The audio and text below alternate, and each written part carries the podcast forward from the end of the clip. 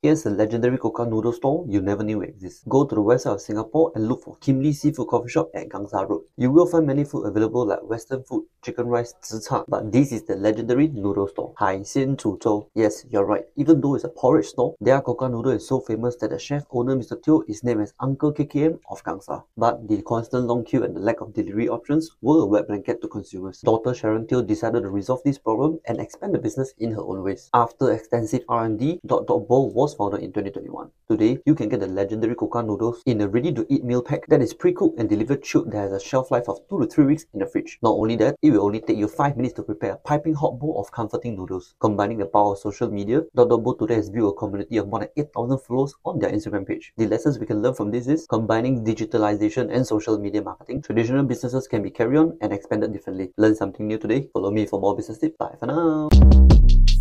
Shortcast Club